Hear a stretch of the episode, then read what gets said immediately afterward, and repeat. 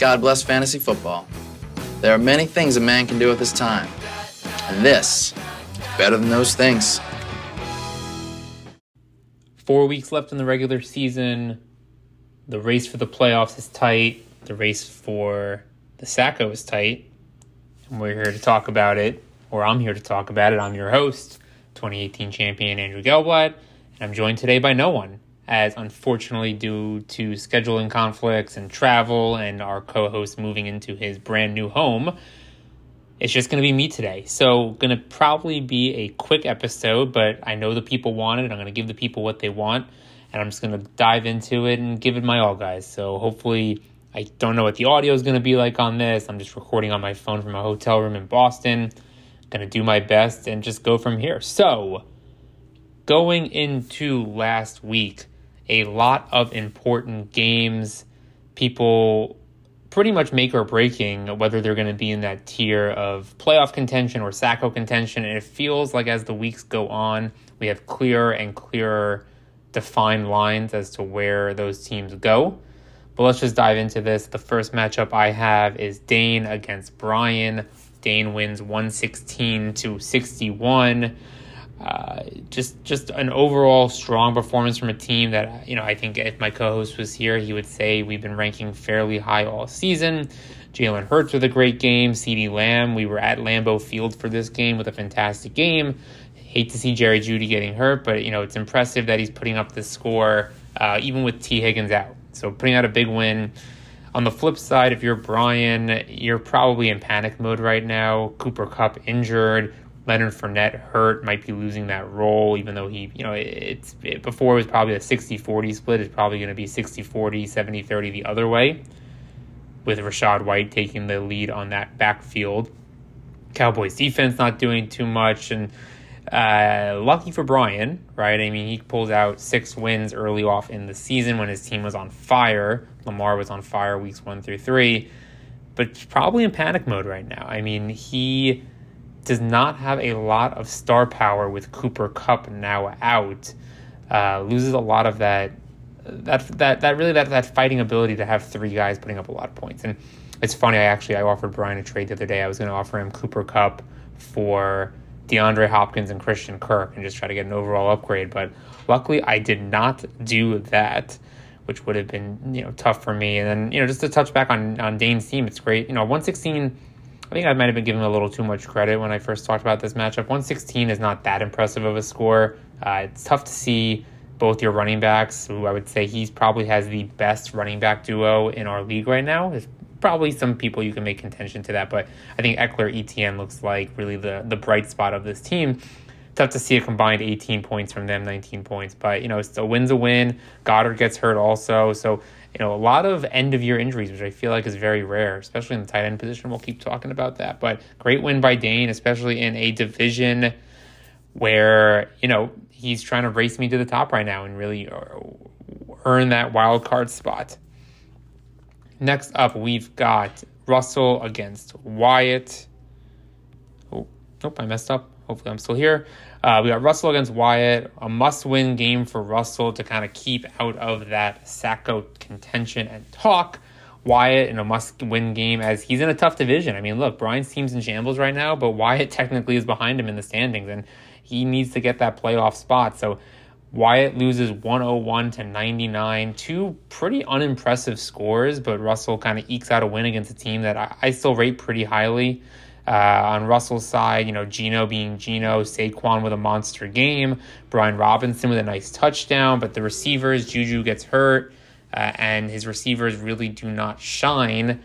On the flip side for Wyatt, you know, Josh Jacobs still being that RB1 hero that we didn't think he was going to get from this team. He does have Joe Mixon and Joe Burrow on bye, which is obviously a huge loss, but for a team that we've been talking about all season, having this great depth, being able to make up for bye weeks and players being injured, uh, tough to see a loss when you know you got to kind of put your uh, put put the put put everything on the table and put your money where your mouth is. That's what I was looking to say. So unfortunately for Wyatt, loses 99 to 101 as I look at Wyatt's team that moving forward. Diggs obviously an absolute monster, but the big thing to highlight here is Zach Ertz, who I believe, just looking right now, was the number five tight end on the season, similar to the the his brother, the Williams brothers, having unfortunate tight end luck.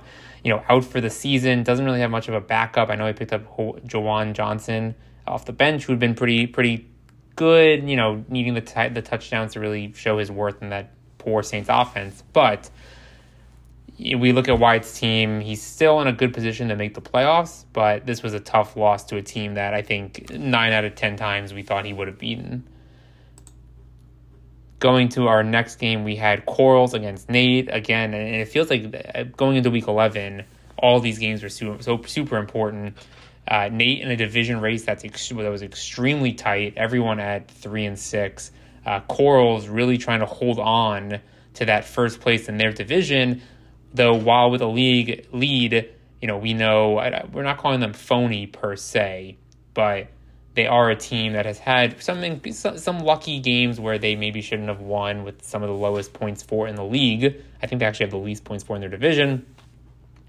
Looking at uh, Coral's team, you know, Trevor Lawrence finally made the right start with Lawrence over Dak, barely.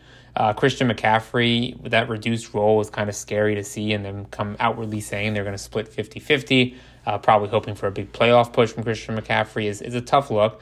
D'Onta Foreman, who I'm just regretting every day trading with a monster game against the Falcons, though, uh, and his receivers, who we had been touting all season, uh, just not coming up to play. 10 points for DK Metcalf, 4 points for Amari Cooper. Michael Pittman, you know, great to see Matt Ryan's back, but it'll be interesting to see where this goes. Jeff Wilson, though, on his bench, 25 points. Looks like he's going to be the dominant back in Miami. So great, great pick up as we look back to the start of the season, spending a lot of fab on Jeff Wilson. I think it's going to come to fruition for Corals if they can play him in the right spot. And Dameon Pierce was just a, a, tough game, 10 points. Looking at Nate's team, though, you know, 100, again, this is another matchup where 113 to 107 you know, you, a win's a win, 113 is a win, but you really want to be in that 120 range consistently.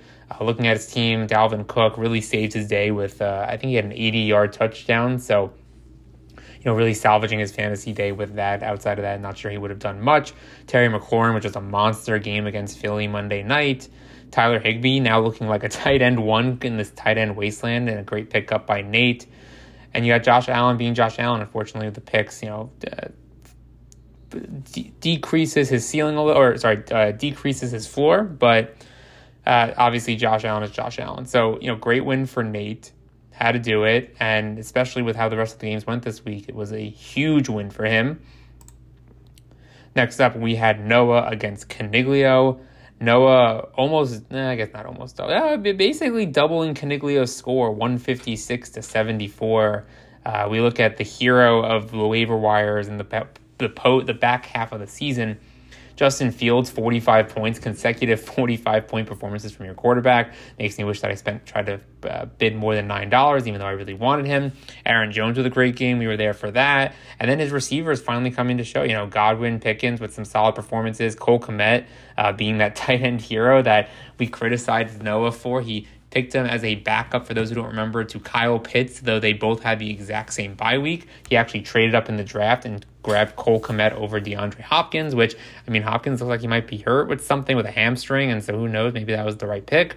Though I guess he ended up dropping him anyway, and he could have probably got him in a later round. But anyway, Singletary with a solid game. So you know, overall for Noah, 156 points. I think this is this is the get this is the get right game that he needed coming out of last week, where you know while he did beat Brian last week I think a lot of us were skeptical given how he beat Brian with, you know, 45 points from Fields, and then I think everyone else on his team had under 10. So really just a get right game for Noah. Again, been my number seven team for a while in my power rankings, hasn't changed, but just, just exactly where he needs to be and an important win, you know, given what's going on with his division. Caniglio, tough loss. Would have would have not really beat any team, I don't believe, this week. Maybe one or two teams. I have to look. What is it, 60 points? He would have beat would have beat Brian. He would have just beaten Brian. So chances are he loses this week, and it's tough given that Corals loses. Caniglio wins here. He's only one game back from first place in his division. So only four weeks left for him to make up some ground. Next up, and probably the shocker of the week, you have Seiler against Lee. Lee pulling out a big win, 122 to 109 to, you know, really make sure he stays out of the Sacco convention, uh, wow, conversation. But also, I mean, Lee's now tied for first place in his division. You got huge game from Patrick Mahomes, great game from Davante Adams, and then just solid performances. Eh, actually, you know what? That's an oversight. Not solid performances. Najee Harris, 9 point, 10 points. Kareem Hunt, 2 points. Uh, he's really got to figure out this RB2 situation. I don't think he can just continue to start Kareem Hunt or Clyde Edwards Helaire. I mean, definitely not Clyde Edwards Helaire. Uh, if I'm Lee, honestly, Lee, I don't know. You got to go to someone, trade Davante Adams for like take a downgrade in wide receiver and just get any kind of running back that can fill that gap. You you need the points. You can't hope for Davante Adams. Basically, what you're hoping every week is that Davante Adams scores enough points to for both a running back two and a wide receiver two. And I think you can get a higher combined score if you were to get a lower tier wide receiver. Uh, I'm trying to think of a guy, maybe a, a, Godwin, right, who's scoring 14, 15 points, and then some sort of running back that's getting eight, nine points a week uh, it's just a little bit more consistent that way. So, but but big win for Lee keeps him in the playoff conversation and also hopefully out of the Sacco conversation. For Seiler on the other end, 109 points, Tua with a good game, stuck starting both D'Andre Swift and Jamaal Williams, who both do get touchdowns, but you know, splitting 20 points between two guys is never what you want to be doing in a backfield. Receivers, just a tough game. Kelce, you know, being Kelce, and 109 points, not really much he could have done on his bench anyway. So Seiler, you know, making a while having the most points in his division, unfortunately, is having to fight for his life for the Sacco, which would be a insane storyline given that he was the Sacco last year, then won the championship, and now might be the Sacco again. So I don't know if it's worth the up and down. I, I would imagine from a cost analysis uh, now that the punishment is just this PowerPoint, I'd be willing to do a PowerPoint every year if it meant the next year I won a thousand dollars and and just kind of go through that cycle. But th- that's just me. And then last up, you had myself against Scott in what was meant to be the marquee matchup of the week. Uh, just an absolute pouncing by me of Scott, 161 to 92. Not much he could have done here. Uh, he kept on texting me, calling it a Jared Goff revenge game against my team you know, Jimmy G, 16 points, 17 points, Chubb, 13 points, and then it was just my receiver show. It was uh, 24, uh, 20, uh, 34 by Justin Jefferson, 32 by Christian Kirk, 20 by Amon Ra. I mean, my receivers were on point there. And then with no Ezekiel Elliott, Tony Pollard actually gets to play football, uh, 24 points. And, you know, I think, again, I, I've said on the show before, the way I feel about my team is this is the highest ceiling team I've ever had but I worry about the floor of my team, and I think my floor is just low enough where I can't be a lock and loaded win every single week. Uh, for Scott, you know, just uh, tough. He had Rhamondre Stevenson on by, James Robinson on by. Uh, James Conner, though, fills in 24 points. Don't get a classic Derrick Henry game, only seven points. Receivers don't really show, and that's just really that. And it's an unfortunate game for Scott, but being seven and three in his division should already be in line for a playoff spot if he does whether he wins the division or not. So looking at standings, we've got in the former champs division, like I mentioned, Corals is in first with a two game lead over Caniglio, though as I said before, from a points for standpoint, you have them at the lowest in their division, I guess by a point, so it's not really that that drastic, but Seiler's up 100 points on them, so tough for Seiler. Uh, in my division, you have me in first with a two game lead over Dane, looking like we'll be two teams in the playoffs. Russell, five games back, uh, basically out of contention for the division, but I guess technically still has a shot at the wild card spot. Empty trophy case division, you have what is the tightest race with, oh, I guess not the tightest, the second tightest race, uh, with seven wins with Scott, Brian with six, Wyatt with five. And then in Lee's division, what is an absolute insane race is all three teams sitting at four and six. And what's crazy is that in the last few weeks, that's when you play everyone in your division. At least I believe that's how it works now. So there's going to be some crazy division games with insane implications. But looking at points for, you know, Noah sitting at the second least points four, followed by Lee and Nate with a not as firm lead over Noah as he once had, only up 60 points, which can easily be made up over the last four weeks. So crazy, crazy matchups going on, crazy races, and just excited to see how things keep going. I'm going to be totally transparent here. When it comes to waiver wire, I am no good at seeing kind of how many bids people put in or, or, or whatnot. I'll go over what were some of the bigger moves. So let's see. So if I look over here, you know, we got Tyler Conklin in this tight end wasteland, $21. You got Christian Watson, obviously the big gain, and you know, he had a solid game on Thursday, so maybe not crazy from Russell, $41. I think Brian texted us saying that he thought he was going crazy for putting like $38 in for, for Watson and he was going to get outbid. Uh, Commanders defense for three, Juwan Johnson or Juwan Johnson uh, from Wyatt, you know, picking up two tight ends to figure out who's going to fill in that spot. I mean, you got to look ahead. It makes a lot of sense. You've got Dane take getting Foster Moreau, who was someone I was targeting with the possible Ger- Gerald Everett injury. And then looking through, I don't see any huge waiver buys, but I do see Nate grabbing Odell for zero dollars, so that might pan out for him as well. And that's your waiver wasteland. Gelblatt's waiver wasteland. We're all wasted. Man, this one win show is tough. So Siler actually put in his power rankings, so I figured let me go through Siler's power rankings and I'll give any feedback I have, though he didn't sort it, so let me just sort it really quickly for him. Sorry about that, folks. Uh, hope everyone's doing well today. Hope everyone is has some good plans for Thanksgiving. Going to be with your friends and family. All right. So looking at, nope, nope. I wanted to sort by week eleven, which is column L. Format data isn't I've never heard more exciting podcasting than listening to someone do Excel. So, looking at his power rankings starting at the bottom and I think he's uh he's being a little harsh with his rankings. So number 12, he has himself. I don't know if I'd put him that far down as I think his ceiling's a lot higher than some of the other teams and he's had some tough injuries, but that is fair. He is in currently the worst record. Is he in last place right now? I have to double check. He is sitting at three and seven. I mean, he's tied with Russell at three and seven, and Russell has a significant uh, lead in the points for department lead in terms of for Sacco uh, at only a thousand fourteen points, while Siler is sitting at one thousand one hundred forty-two. So, you know, I don't know if I fully agree with that. He has Russell at eleven. I would might swap them in my power rankings, um, but you know he has uh, he has that. Going into number 10, he has, sorry, I have to go to mine. He has Lee. To me, I think Lee has a worse team again than Russell or Siler. Again, Siler will probably say something in line of, well, you know, he's a better record. I don't think that really matters. And I, I almost feel like I have to say it because I say it every week, but he has two guys. He doesn't have enough firepower to to compete. At least Russell and Siler have guys with some high, like multiple guys with higher ceilings. You know, they have the two guys kind of like Lee has in Mahomes and Adams. They each have two guys that have you know fairly high ceilings. You know, uh, Russell has Saquon, and we'll have Ja'Marr Chase soon, and Siler has.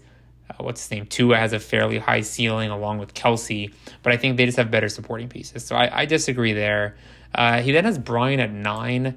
I actually agree with this. You know, Brian has kind of fallen from grace in week six. I see here went from number one to three to five to six to six to nine.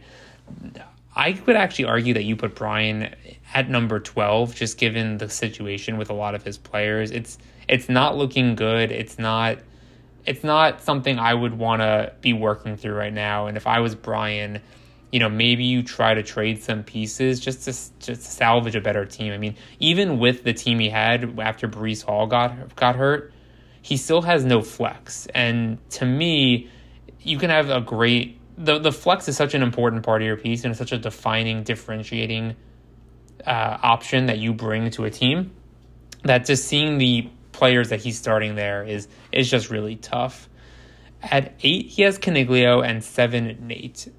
I would actually swap those. I would have Nate at eight more so because it rhymes than anything else, but also uh, I do think with Mark Andrews coming back, Caniglio's team is going to make a little bit of a resurgence. You know, Jonathan Taylor now has Matt Ryan, so there's actually some pre- so as futile as it might be to pass the ball in Indianapolis, there's actually some threat of passing, so they can't just stack the box against him. He's getting healthier. Herbert's getting healthier. Waddle, AJ Brown, Mark Andrews. I mean, it's everything we liked about his team at the start of the year, just now coming back together. So I would have Caniglio above Nate, though I do think Nate's team with his running backs, Kenneth Walker, Dalvin Cook, like that's a great combo there. His wide receivers just don't don't give me that little oomph to put him above Nate. He's got corals at five, and I gotta take a water break because my my mouth is literally like the Sahara Desert. So sorry about that, but he's got corals at five. Oh, sorry, I skipped over number six. He's got Dane at six, which is really interesting, dropping down from three to six. Um, you know, looking at Dane's recent history, if I was to go to his team, and I can look at Dane's schedule, which comes up right over. I have to remember his name. Hurts in the.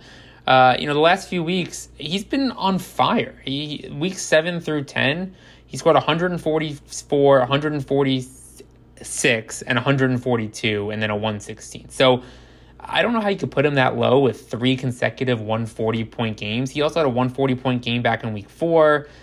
You know, if so, if a team is scoring 140 points almost half of the weeks of the season, I don't see how you could have someone that low. So I, I disagree there. In my power rankings, I still have Dane as my number one team, but Siler has him at five, six for some reason.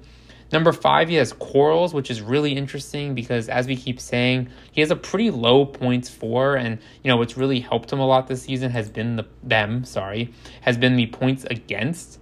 Right, if I look at least points against, you have myself with a thousand and two, which is just crazy compared to uh, Russell's uh, twelve eighty one, but they're right behind me at ten forty one. So they've been extremely lucky with points against. You know, you look at their 1041 for points against versus uh, you know a Nate or maybe not, but a Scott at 1167 or a Nate at 1235, right? I mean, I don't know if I put them that high, given that in points for they are the fourth least scoring team in the league. Fifth, I mean, they're again they're less than or a little bit under a point uh, between Caniglio and Corals, but you know they're the fourth lowest scoring team in the league. Tough to put a team, I think, that high. I, I dropped them down to six in my rankings because I do think they have the ceiling to be a playoff team. It's just more so, you know, how they've actually performed. He has Noah at four, which I think is a huge leap from eight to four. Again, I've been a Noah believer. I've had him at, I've had him as my number seven team. I think since week seven. Let me just confirm that. Uh, since week actually six. I've had him as my number seven team since week six. And, you know, this was a great week. As I said earlier, it's a get right week for him. He's getting things back in order. But I just don't, I, I have a tough time just putting him higher because of how little points he's actually been scoring every week. It's great to see his team getting healthier. But if you look at his last, you know, the, the his past scoring, and I'll bring this up again, looking at his schedule, uh, what's his team's name? His team's name is uh, Trey Lance Lance Refrigeration. Right. I mean, his last weeks where he's had, let's look starting at week five or week six. Let's go week six. Or it, since week six is when I had him as rank seven. And sorry, one more drink of water.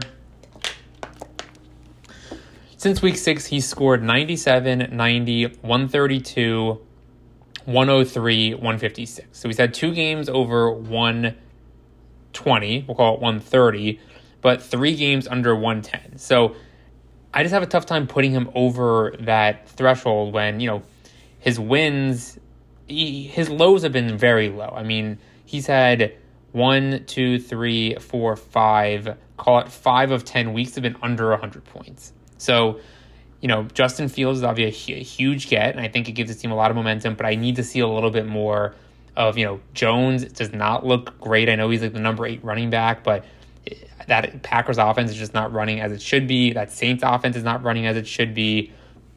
And his receivers are really hitting their floors versus their ceiling. So need to see a little bit more if I can put him before seven, but Siler has him at five. He then has, or sorry, he has him at four. He then has Wyatt at three. Wyatt's still my number two team. And and maybe I'm just it almost feels like maybe a sunk cost fallacy where I'm not willing to give up on dropping Wyatt down because I'd have to almost reimagine my entire rankings. But it's just it's it's just he just had a tough break Wyatt. I mean, since week four, he went on a huge four game winning streak, scoring 132, 124, 148. Uh, and a 95, which I guess is a little lucky against Lee. He then scored a 164 two weeks later. His two losses have been sub 100, but you know he's had some few, uh, a tough loss, scoring 128 in a loss against uh, Brian in week two. Just seems like a team that is bound to make the playoffs. Maybe he sneaks in and just make a huge run, a huge splash, given the talent he has on his team. Number two, he has Scott. I have Scott as a top four team as well. Know, with a tough week last week, I still think he has the potential and the star power. Uh, I mean, he went on a huge, what is that, two, four, six, seven game win streak, all scoring almost over 120 points every week. He scored 153, 99, which is a nice a nice win for him. But then 141, 133, 132, 148, and then 131 in a loss to Wyatt the week after that. Like those are some high scoring games. He had some guys on by, and uh, Scott is. It's going to be quite the battle to usurp him as the top of that division. And I could see him easily going in with the buy, with the number two seed, the number one seed, maybe even taking past me. And then at number one, Seiler has myself you know, I have myself at five. I think I said it earlier where I feel like my floor is just a little too low for where I would like it to be. But I can understand why you would have me that high. Uh, in the last four weeks, I've scored 118, 180, 132, and 161, which are just insanely high numbers. I also had a 154 back in week two.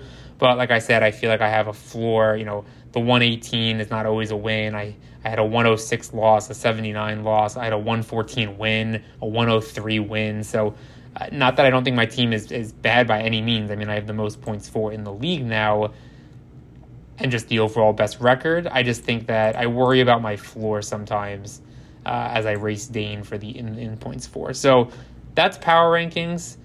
Gonna quickly just go through my predictions for the week. You know, it's unfortunately we've had some Thursday games. Uh, first up, we've got Russell against Corals. Uh, some nice games from the Packer receiver Watson, 21 points, and Rodgers with a, a solid game, 21 points.